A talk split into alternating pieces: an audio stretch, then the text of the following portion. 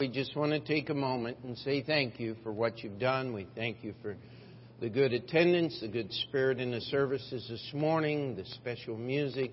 Lord, we're thankful that even though we may not have started out in life where we would like to, that you are a God of forgiveness and restoration, and Lord, that you you supply those things that we need to serve you your way in this world in which we live. Lord, we're thankful that you don't lower your standards to meet us, but that you change us to meet your standards. We thank you for your word, and Lord, we thank you for the blessings that it gives and the instruction and wisdom that we can have from God's word. In Jesus' name we pray. Amen. In the Go Ye Kids, may go ye. The rest of us, let's take our Bibles and open them up to Matthew chapter 5 one more time. Actually, we have tonight and possibly one or two more Sunday nights uh, to go through the Sermon on the Mount. Uh, by my count, this is our 14th lesson.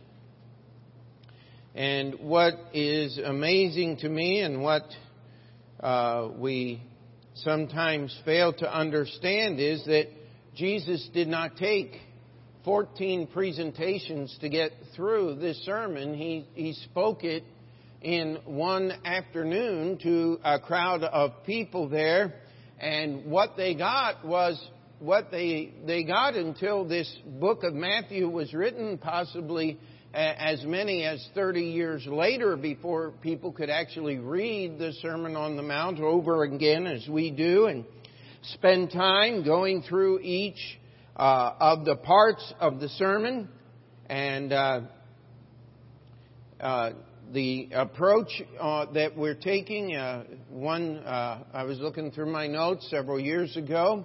We went through the Sermon on the Mount word for word, verse for verse. It took us about 18 months on Thursday night to go through the Sermon on the Mount uh, piece by piece and phrase by phrase. This time we're moving quite a bit faster, uh, but still not anywhere near as quickly as the children of Israel received the Sermon on the Mount and what they understood and what they got. In many instances, is actually more than we do after spending all this time.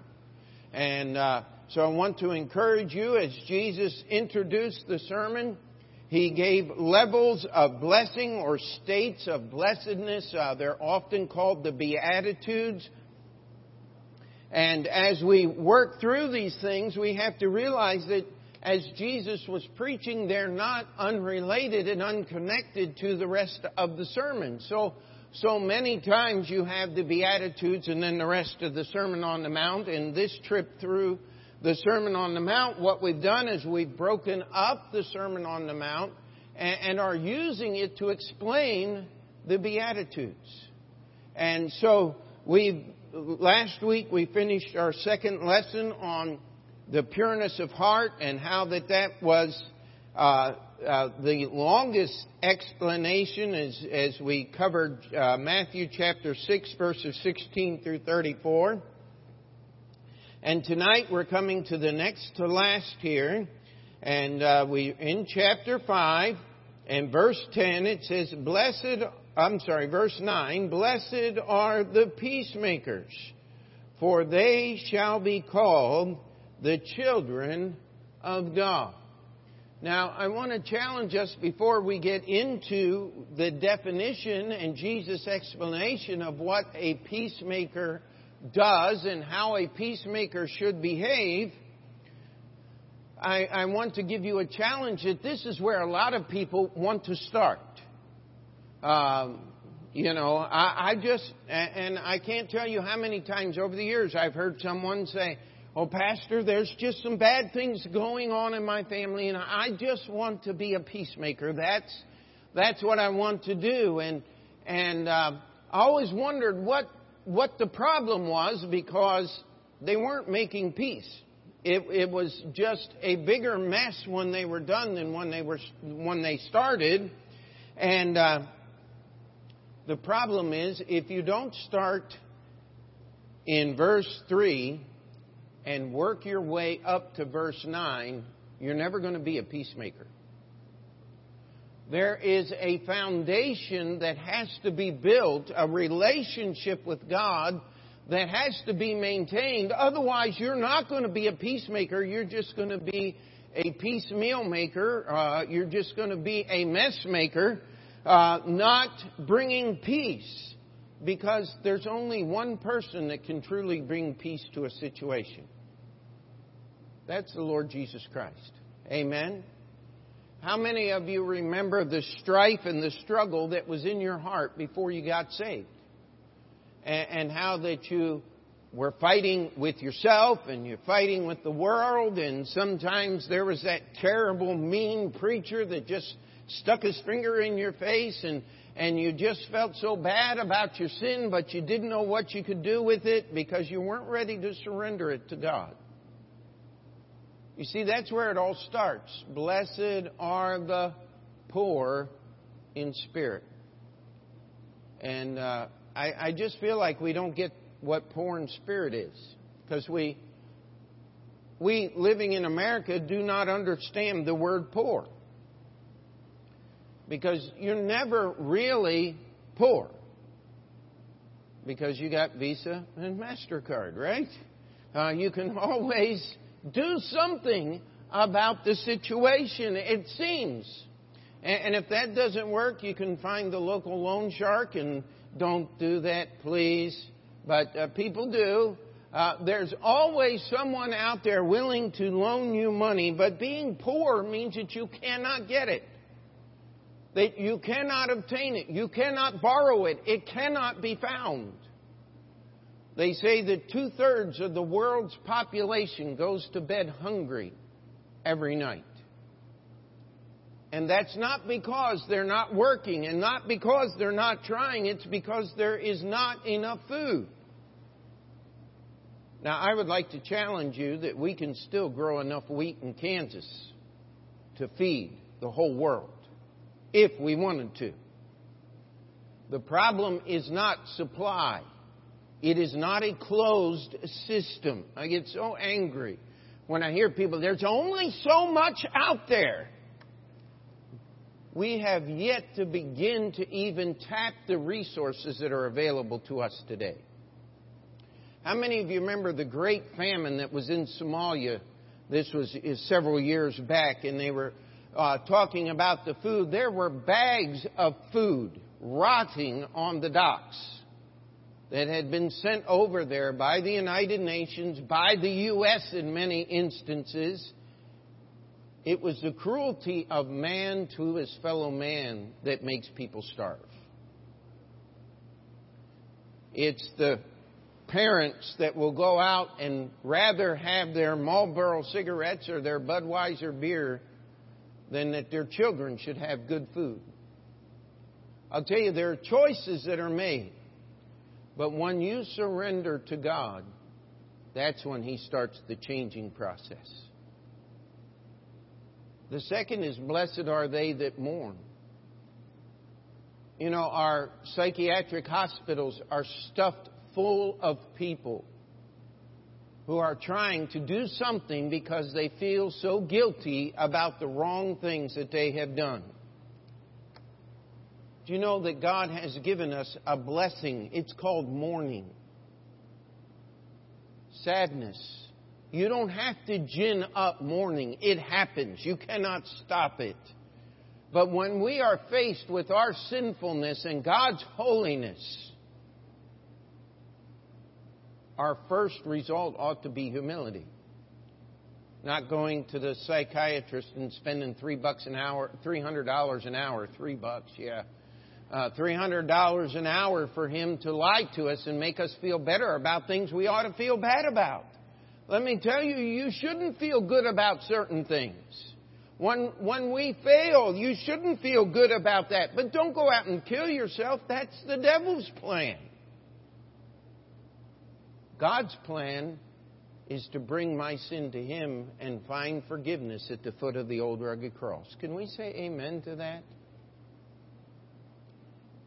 You see, I can't help you deal with your problems until I've dealt with mine.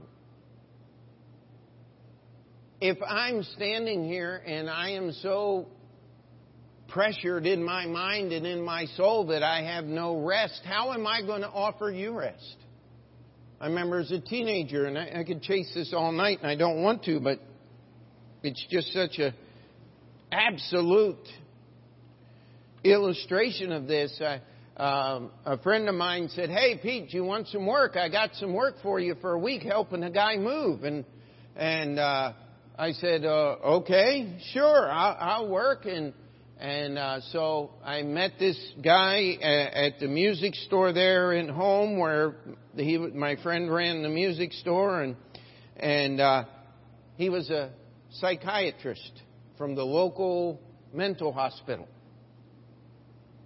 And I don't think I've ever met a more unstable, unstable, imbalanced man than this psychiatrist whose job was to help straighten out other people. The guy was an alcoholic. He was a chain smoker. And here I am, 16 year old boy, and he's taking a swig of his bottle of booze and offering it to me. He's got a whole basement full of pornography and, oh, take whatever you want. And I'm sitting here going, I, I don't do that stuff. I, I don't want that garbage in my life. Who was the crazy guy? I'll tell you that that that guy. You, and you know why? He still thought he had all the answers. Poor in spirit, mourning. I don't have the answers, but Jesus does. And that prepares you for the next one. It says, Blessed are the meek, for they shall inherit the earth. You know, meekness is not weakness. Meekness is operating under the authority of another.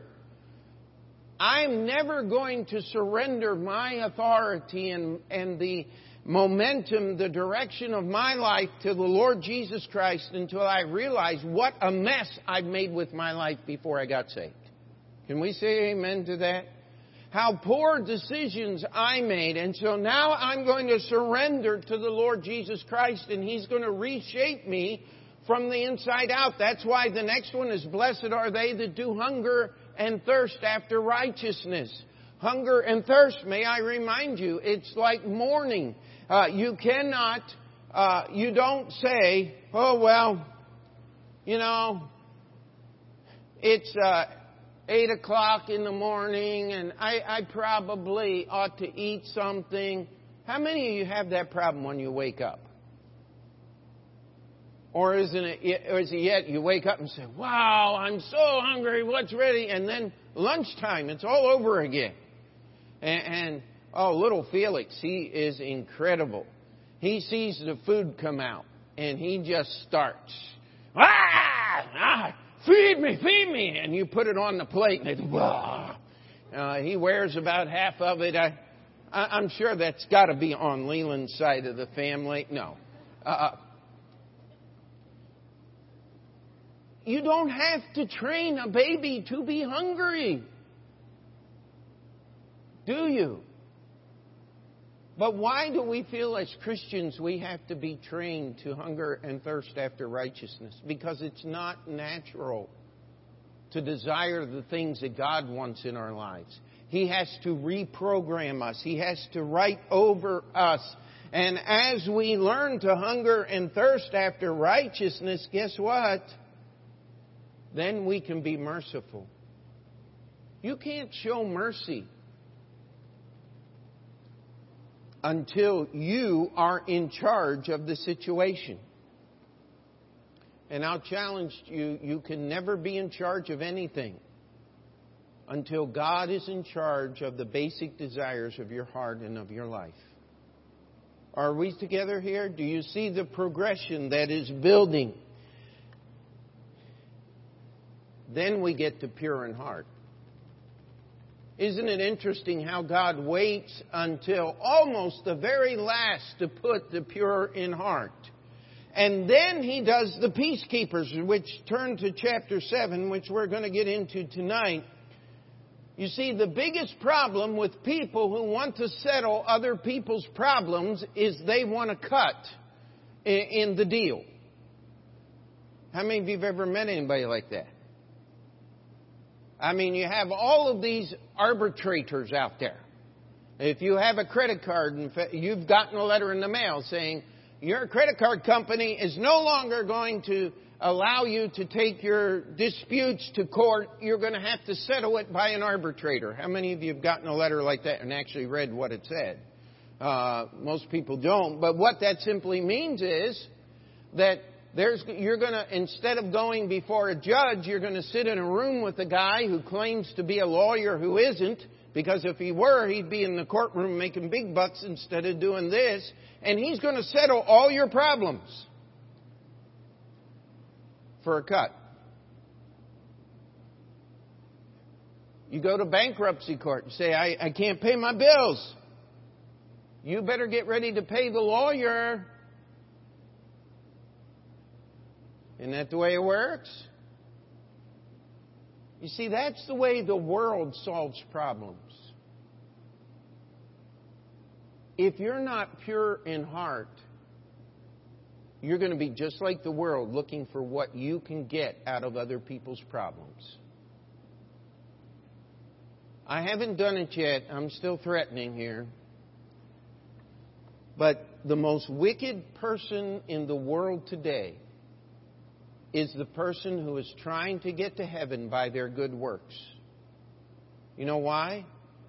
Because they need your problems so they can do their good works to earn their points with God. Now, how, how evil is that, my friend? I'll tell you, if you want to help somebody, you got to get your hands out of their pot. Amen? You got to stop looking for what you can get. You know, there are some people out there, they get a thrill out of making a deal. Uh, that that is just their thing. And there's other people, they're eBayers, and every time they make a sale, it's yes, score, yeah, and, and they get so excited about that that they can't control themselves. Everything is just the next sale. How much did you make when you cleared all? Oh, I made fifty cents. And you're so, oh, I made the deal. You don't understand. Just like the president. I made it. No not just like the president. Oh my. If your heart's not pure, you're not going to make peace. You're going to make problems. And so we come to chapter 1 and G, uh, chapter 7 verse 1 and Jesus begins to explain this process here of being a peacemaker. One of the most misquoted verses in all the Bible. Judge not that ye be not judged. I'll tell you how many times I've had people say, well, don't you tell me I'm wrong, preacher. Judge not, lest ye be judged. Hey, wait a minute. If God says something is sin, I'm not judging. God already has. Can we say amen to that? That's not what this verse is talking about. You see, let's read the rest of it here. For with what judgment ye judge, ye shall be judged, and with what measure ye mete, it shall be measured to you again. And why beholdest thou the mote that is in thy brother's eyes, but considerest not the beam that is in thine own eye? Or how wilt thou say unto thy brother, Let me pull out the mote out of thine eye, and behold, a beam is in thine own eye. Thou hypocrite, first cast out the beam out of thine own eye, and then thou shalt see clearly to cast out the mote out of thy brother's eye. I probably should have went down to the shop and grabbed some of this stuff. How many people know what a mote is? A mote is a speck of sawdust. How many of you have ever been working or something, you get a speck of dust in your eye? I'll tell you what, that is not a comfortable thing, especially if you wear contact lenses. Uh, it can actually be downright dangerous. You get stuck to your contact lens and it can scrape your cornea. You, you must be very, very careful. But how many of you are familiar with the 2 by 4 uh, that is the smallest beam. Now, when we were doing some work at Union, we were working with 4 by 12s. That's a board that's 4 inches thick and 12 inches high. Uh, those beams that we had to replace were 12 by 12s. They weighed 40 pounds per linear foot. And uh, it was over 11 foot tall to put it into the stand there to hold things in place. Now, here's the word picture that Jesus is using, using here. He says, Don't pick the speck of sawdust out of your brother's eye when you have a 12 by 12 sticking out of your head. That's a beam. That would be kind of hard to do now, wouldn't it? And, and, of course, this is what we call hyperbole extreme exaggeration. Jesus believed in it, he used it often.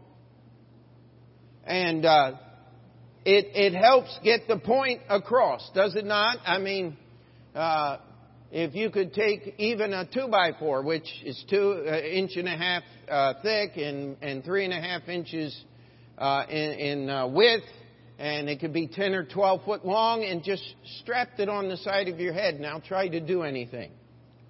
Uh, most of us couldn't even move our head with a board that heavy, uh, let alone it sticking in you and all the problems that are attendant there. Here's what it's saying. How many of you have ever looked at another person a fellow Christian, even someone in the church, and you said, wow, they're having problems. I, I think I could help them. Now, don't raise your hand if you've done that. But that's what this passage is talking about. How many of us have misjudged other human, pe- other human beings? We have looked at someone and we said, they ought to be dealing with that better, and we found out that we only knew a small part of what was going on. This is what this passage is talking about. Do you know what? You cannot make peace. You cannot help another human being find peace in their heart if you think you're their Savior trying to straighten things out can't do it. You see, there is only one Savior. That's the Lord Jesus Christ. If I'm going to help another person find peace in this life, there's only one place I'm going to direct you to Jesus. I've often said, my job as your pastor is that of a signpost. I better be pointing in the right direction. That's what I'm going to stand accountable to God. But if you're going to have peace, you're going to find it when you meet Jesus, just you and Him. That's where, that's where the issues are solved. How many would say, That's how I got saved? Could you say amen to that? And, and, I've tried to say this so many ways, and I, I hate to be repetitious, but I, I want you to get this. How you get saved is how you live for the Lord. How did you get saved? I surrendered everything to Jesus Christ and trusted only in Him. You know how I'm going to live for the Lord? Surrendering everything to Jesus and just trusting in Him. How many of you remember the peace that you found the day you trusted Jesus as your Savior? I remember years ago, and I've used this example more than once as well, but there was a preacher, his name was Curtis Hutson, and boy, I mean, he could preach a salvation message like you have never heard. I remember sitting there in the pews at Cleveland Baptist, and he was preaching, and I, I was wishing, I believed I could, I was wishing I could lose my salvation just so I could get it again. I mean, he had so much excitement and I said, what's wrong with this picture? God doesn't want us living in an endless cycle of just getting saved over and over again. And I realized that that joy that God gave me the day I got saved is mine each and every day as I stopped trying to live my way and surrendered to live His way. How many of you known that in your life? Could you say amen to that? That's what Jesus is talking about here when He says, Judge not, lest you be judged. You see, you can't straighten anybody out because you can't straighten yourself out. What you need to do is go to Jesus. And by the way, Jesus is the judge. Now, we're not talking about calling sin sin. Because God does that in the Bible. And I have yet to meet an honest person living in a relationship outside of marriage with their boyfriend or their girlfriend or uh, today they say significant other, whatever you want to put in there. God designed marriage between one man and one wife for one life. That, that's how God designed the physical relationship. And if you're experiencing anything outside of that, I have to tell you, according to the Bible, you're living in sin. That's not judging. If you're going to get that thing right, you got to go to Jesus because He's the only one that can forgive you. He's the only one that can give you strength to stop living in sin and start living for God. Can we say amen to that? But it's not my duty to be primarily concerned with your sin. It's my duty to be primarily concerned with my sin. Are we still together on this? And we need to encourage one another to draw close to Jesus because He's the only judge. And He's the only one that can determine and help us get past this thing. And it just simply says, let's not be hypocritical. Let's not go around and nitpick other people's lives because we got enough problems with our own life. You know what the other word for this is called? Busybody. How many of you have ever known a busybody? Oh my. What the world needs less is another busybody. How many would agree with that? That's what this passage is talking about. It's not talking about living in sin. That's taking care of many other places here. What this is talking about is fine tuning our service for God. The only person who's capable of doing that is the Lord Jesus Christ. By the way, that's what a peacemaker does.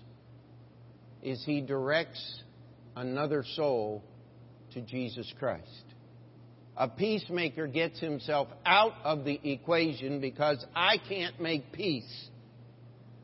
I have to solve the problems in my life, and you have to solve the problems in your life. But if I'll introduce you to Jesus, He can solve the problems in your life. Amen? Now look at the next verse. Verse 6. Give not that which is holy unto the dogs, neither cast your pearls before the swine, lest they trample them under their feet and turn again and rend you. Now, again, Jesus is using this tool of hyperbole, of extreme eh, exaggeration. Real pearl a real true pearl, natural pearl, is one of the most valuable gems we know. Ounce for ounce, they're worth as much or more than most diamonds are. Because most of our pearls today are not natural. Uh, I met a guy one time and, and uh, he had a job. He had a little side business. It was making pearl blanks for the uh, pearl companies. And he would ship them to China and Japan and other parts of the world where the oyster beds were. And they would have divers that would take these little, that just look like a marble to me, and they would actually dive down under the water and open up the oyster and put that in there and the oyster then would coat it with several layers of the pearl and they, those are what are called cultured pearls. See a real pearl if you've ever seen natural pearls often they're not round. They're they're shaped oddly because it's just a speck of sand or something that gets in the oyster and he begins to coat that or she begins to coat that irritation. A round, natural pearl. To give you an idea, Cleopatra, queen, uh, uh, the queen of Egypt, uh, in her intrigues with Caesar and Mark Antony and all of that, she had a pearl, a natural pearl that you could hold in your hand with that one pearl, she bought an entire army and financed an entire war campaign with one pearl.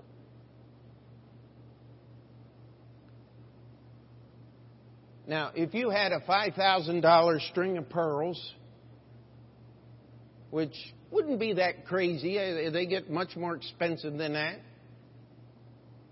and you fed them to some wild dogs running in the street. Remember, these are Jewish people. They didn't keep dogs. Dogs were unclean.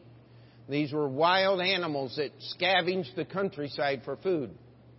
Do you think that the wild dogs would be satisfied with those pearls? Or as soon as they realized that there was no nutritional value, they would start looking for your leg or uh, whatever part of the anatomy they could get their teeth into. How about that? That, that's what Jesus is saying here. He says, you don't feed pearls to swine or to dogs because they'll eat them right up. And I'll tell you, there are few things more vicious than feral hogs or wild pigs. And again, these are Jewish people Jesus is preaching to. They didn't have domesticated pigs. These were wild animals that roamed the countryside. And let me tell you, a, a, uh, you, if you ever down in Florida, there are certain places there where the wild pigs roam. You better stay out of there, especially after dark, because they would just as much eat you as anything else they could find. Uh, it's a, it's a, they're dangerous animals, and Jesus is using this thing. We don't take that which is most valuable and feed it to pigs or dogs because they're not going to be satisfied with it and they're still going to attack us. You know what Jesus is saying here? If you're going to be a peacemaker, don't try to Christianize the world in which we live. Don't expect unsaved people to live or understand the holiness of God. How many of you saved people here tonight would say, I truly understand God's holiness? Or how many would say with me, your pastor, I could use a little improvement in understanding God's holiness? Would you raise a hand to that? Yeah, that's where most of us are. You cannot expect unsaved people to live like Christians should. They're not going to understand. If you want people to understand, if you're going to be a peacemaker, it's not outside reform that helps a person. It is an inward relationship with God that is the basis for helping a person understand how they ought to live. Could we say amen to that? This is part of the problem, part of the conflict that we have here in the United States is there was a time when the majority of people who lived in this country believed in the God of this book. And they made laws that were a reflection. That's why all businesses used to be closed on Sundays. Because they said, well, Sunday is the Sabbath. That's the day to worship God. No, Saturday is the Sabbath. Is it a bad thing that businesses should be closed on Sundays? Uh, I don't think it is. I think it's a good thing. It wouldn't hurt you Sunday to turn off the TV set, to turn off all of the news, and, and to spend a little extra time together as a family, together with this book. Amen? It wouldn't hurt you a bit.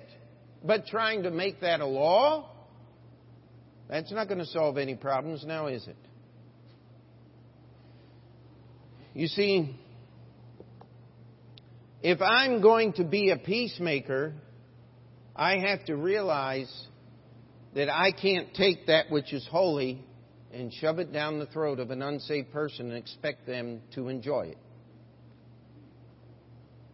I have to bring them to Jesus and let Jesus work them through poor in spirit, mourning, meekness, hungering and thirsting after righteousness, then a pure heart.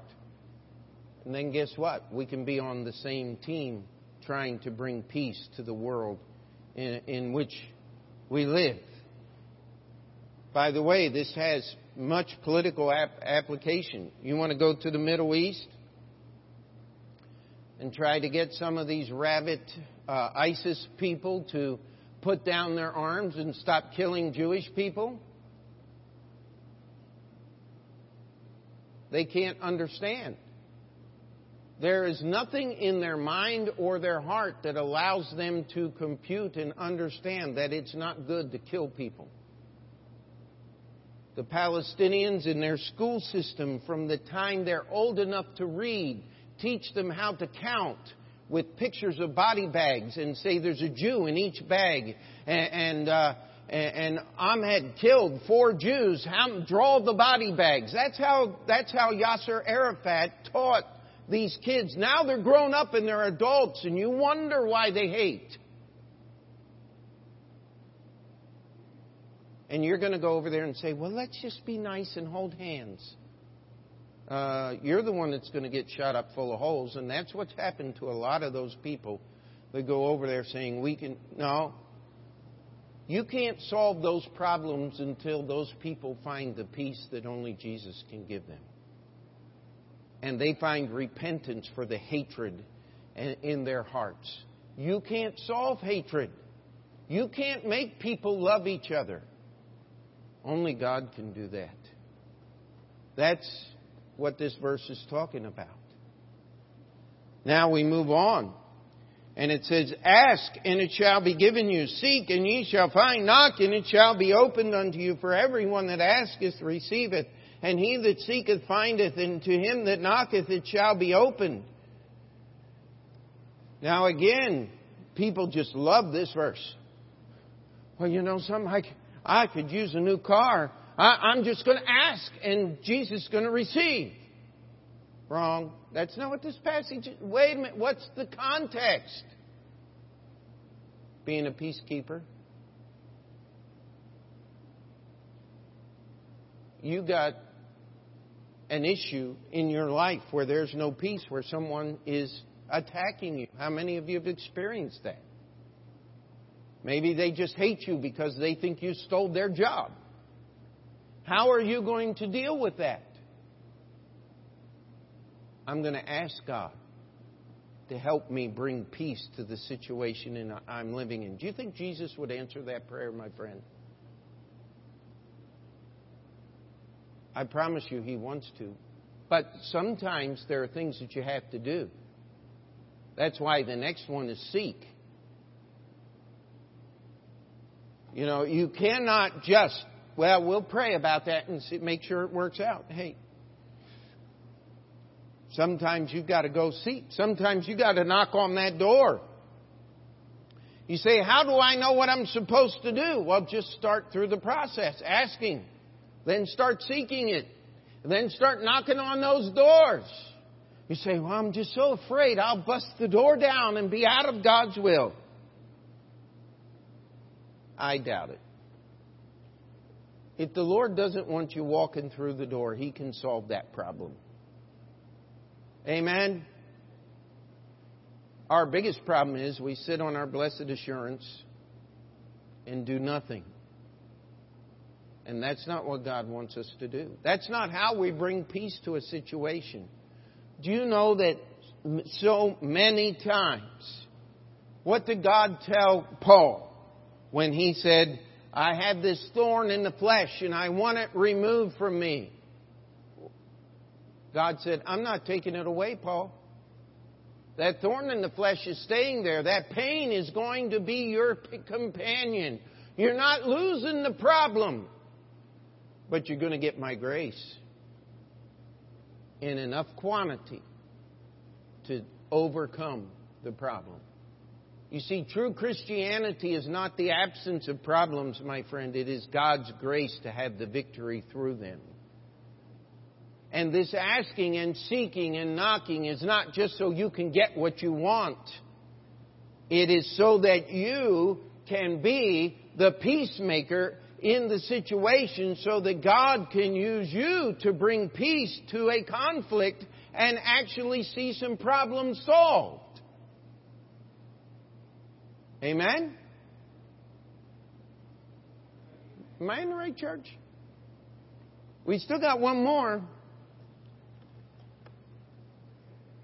Now, look what it says here.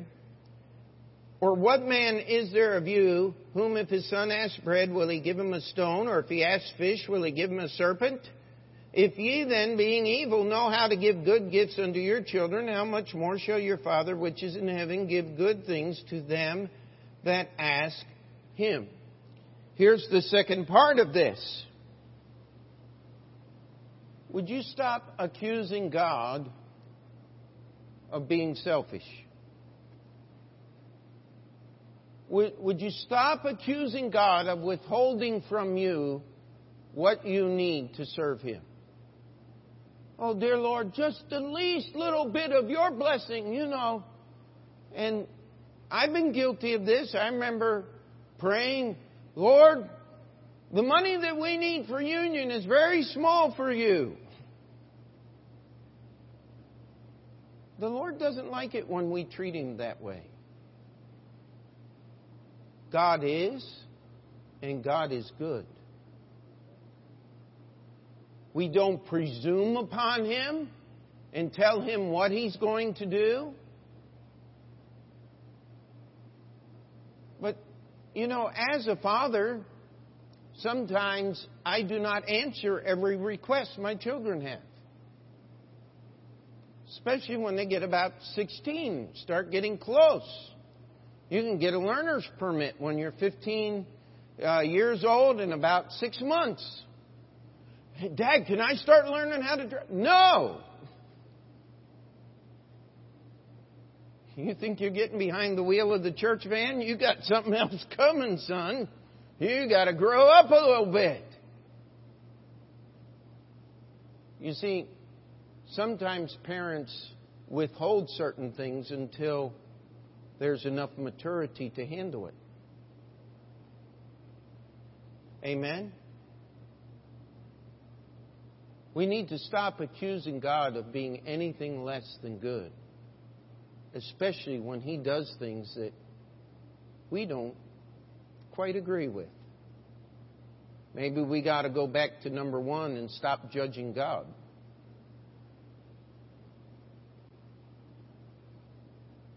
You see, we need to pray.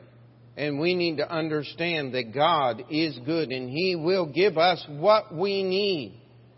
It, uh, Luke 12 says, Fear not, little flock, for it is your Father's good pleasure to give you the kingdom.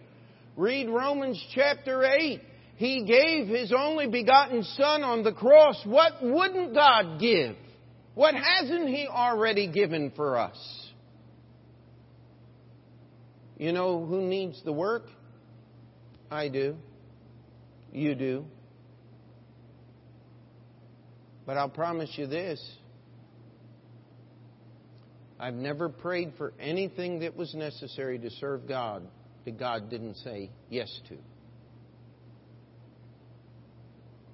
If you want to serve God with your life, He will make a way for you to be obedient to Him. And by the way, if you're at peace with God, isn't everything around you more peaceful? That's being a peacemaker, my friend. And then we get to the golden rule. Do unto others before they have a chance to do unto you. No, I'm sorry. That is the uh, modern perversion of the golden rule. The, the golden rule in chapter verse 12 says, Therefore all things whatsoever ye would that men should do to you, do ye even so to them, for this is the law and the prophets.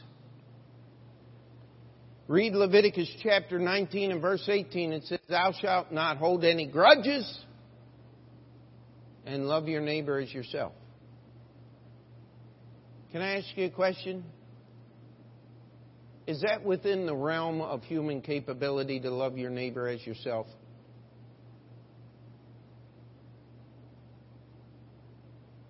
The only way that's going to happen is you've got to get enough God in you to override who you are and what you are. Does that sound like Christian maturity? It, it does to me. You see, the peacemaker is not looking for himself. And, and, I've tried to bring this out in so many other. I, this was the thought behind in the, the phrase in the Declaration of Independence, the pursuit of happiness, was being able to order my own life and have freedom in my life to do what not only benefits me, but benefits those around me. Do you realize that if I owned a business and I worked in that business and I paid people a good salary so that they would work good. Guess what?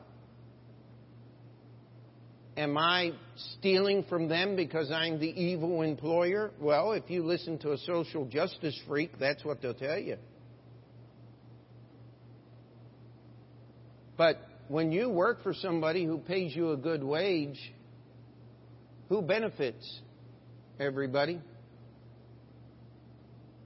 Isn't that the way it works? You see, the, the phrase that people use as they try to explain this a rising tide lifts all the ships. And what Jesus is talking about here in this golden rule, it's called the royal law in James chapter 2.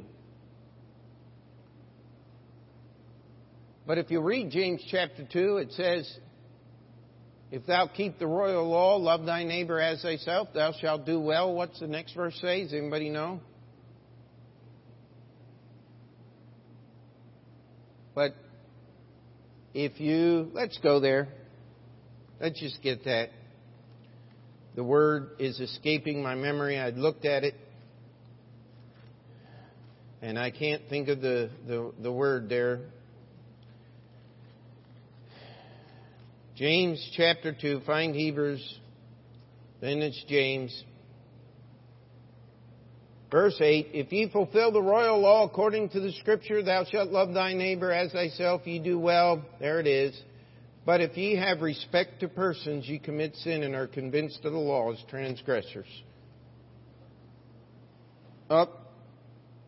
You know what that respect of persons is? That goes back to the first thing of judging one another. I think you're a better person than you are. You know what? The peacemaker doesn't do that. The peacemaker brings everybody to Jesus because he's the one that can solve the problems. Amen? The peacemaker has in his mind and in his motivation a built in system that says, I'm not going to do what is only best for me or what is in my best interest. I'm going to do what's best for the city in which I live. By the way, that's the reason why I started the Open Door Bible Baptist Church in October of 1992 because it was the best thing that I could do for New York City. The Lord's allowed us to be here for over 25 years. And you know what? People have found Jesus as their Savior. You know what that's done? It's brought peace in their lives. Oh, blessed are the peacemakers. I'll tell you what, you want to have God's blessing in your life, go find somebody and bring them to Jesus. There will be nothing that blesses your soul any more than that. That's why I often call blessed are the peacemakers, blessed are the soul winners. Because that's what a peacemaker really is. It's someone who brings another person to a better understanding of God because that's the only place you're going to find peace.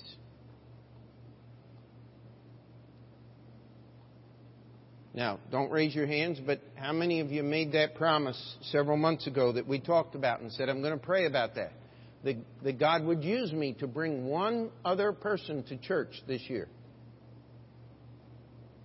Remember that? You know what tonight would be a good time to do? To say, God, I, I want to remember that promise I made and I, I want to start praying about that more. And if you didn't make, you weren't here when we did that, guess what? There's still time for you to get in, get in on it. Amen. The year's not done yet.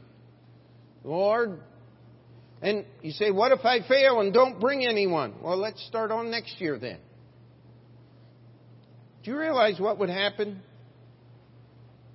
if just the adult members of our church were to bring one person into the fellowship of our church before the end of the year?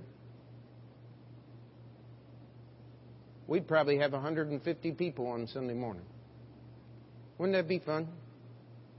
I'll tell you what, we'd have to run the air conditioners all the time. But that's okay. When we sing, man, we'd vibrate the windows and the panes. I don't think that'd be a bad thing. Think the Lord would be honored with that? I think He would be. Blessed are the peacemakers, for they shall be called the children of God. Well, it's Father's Day, isn't it? How many of you remember this morning's sermon? Children, chastening, character, and choice. I remember because I have my notes up here. I remember because I wrote them actually. But listen, you want to be the children of your Father which is in heaven. What are you going to do? You're going to bring other people to Jesus. Amen.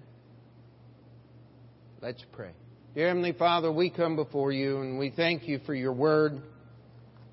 Lord, we're thankful that you want us to be peacekeepers, peacemakers. And Lord, we ask that you would help us to look past ourselves and our interest and our abilities and our everything. And Lord, that we would get enough of your love in us that we can love other people. And that we can help other people come to Jesus and know Jesus as as the Bible talks about. That our Christianity would not be just in word, but in word and deed. That our lives would reflect the fact that God is our Father. Lord, let none of us skip the process or try to skip steps in the growth that is necessary to reach this level of true Christianity of being a peacemaker. And Lord, that you would use each one of us to bring somebody to Jesus. For that's the only way that anyone can find peace. Before we finish that prayer, we'll take just a moment here. Maybe you, just sitting there at your seat, need to remind yourself and ask the Lord once again to use you as a peacemaker.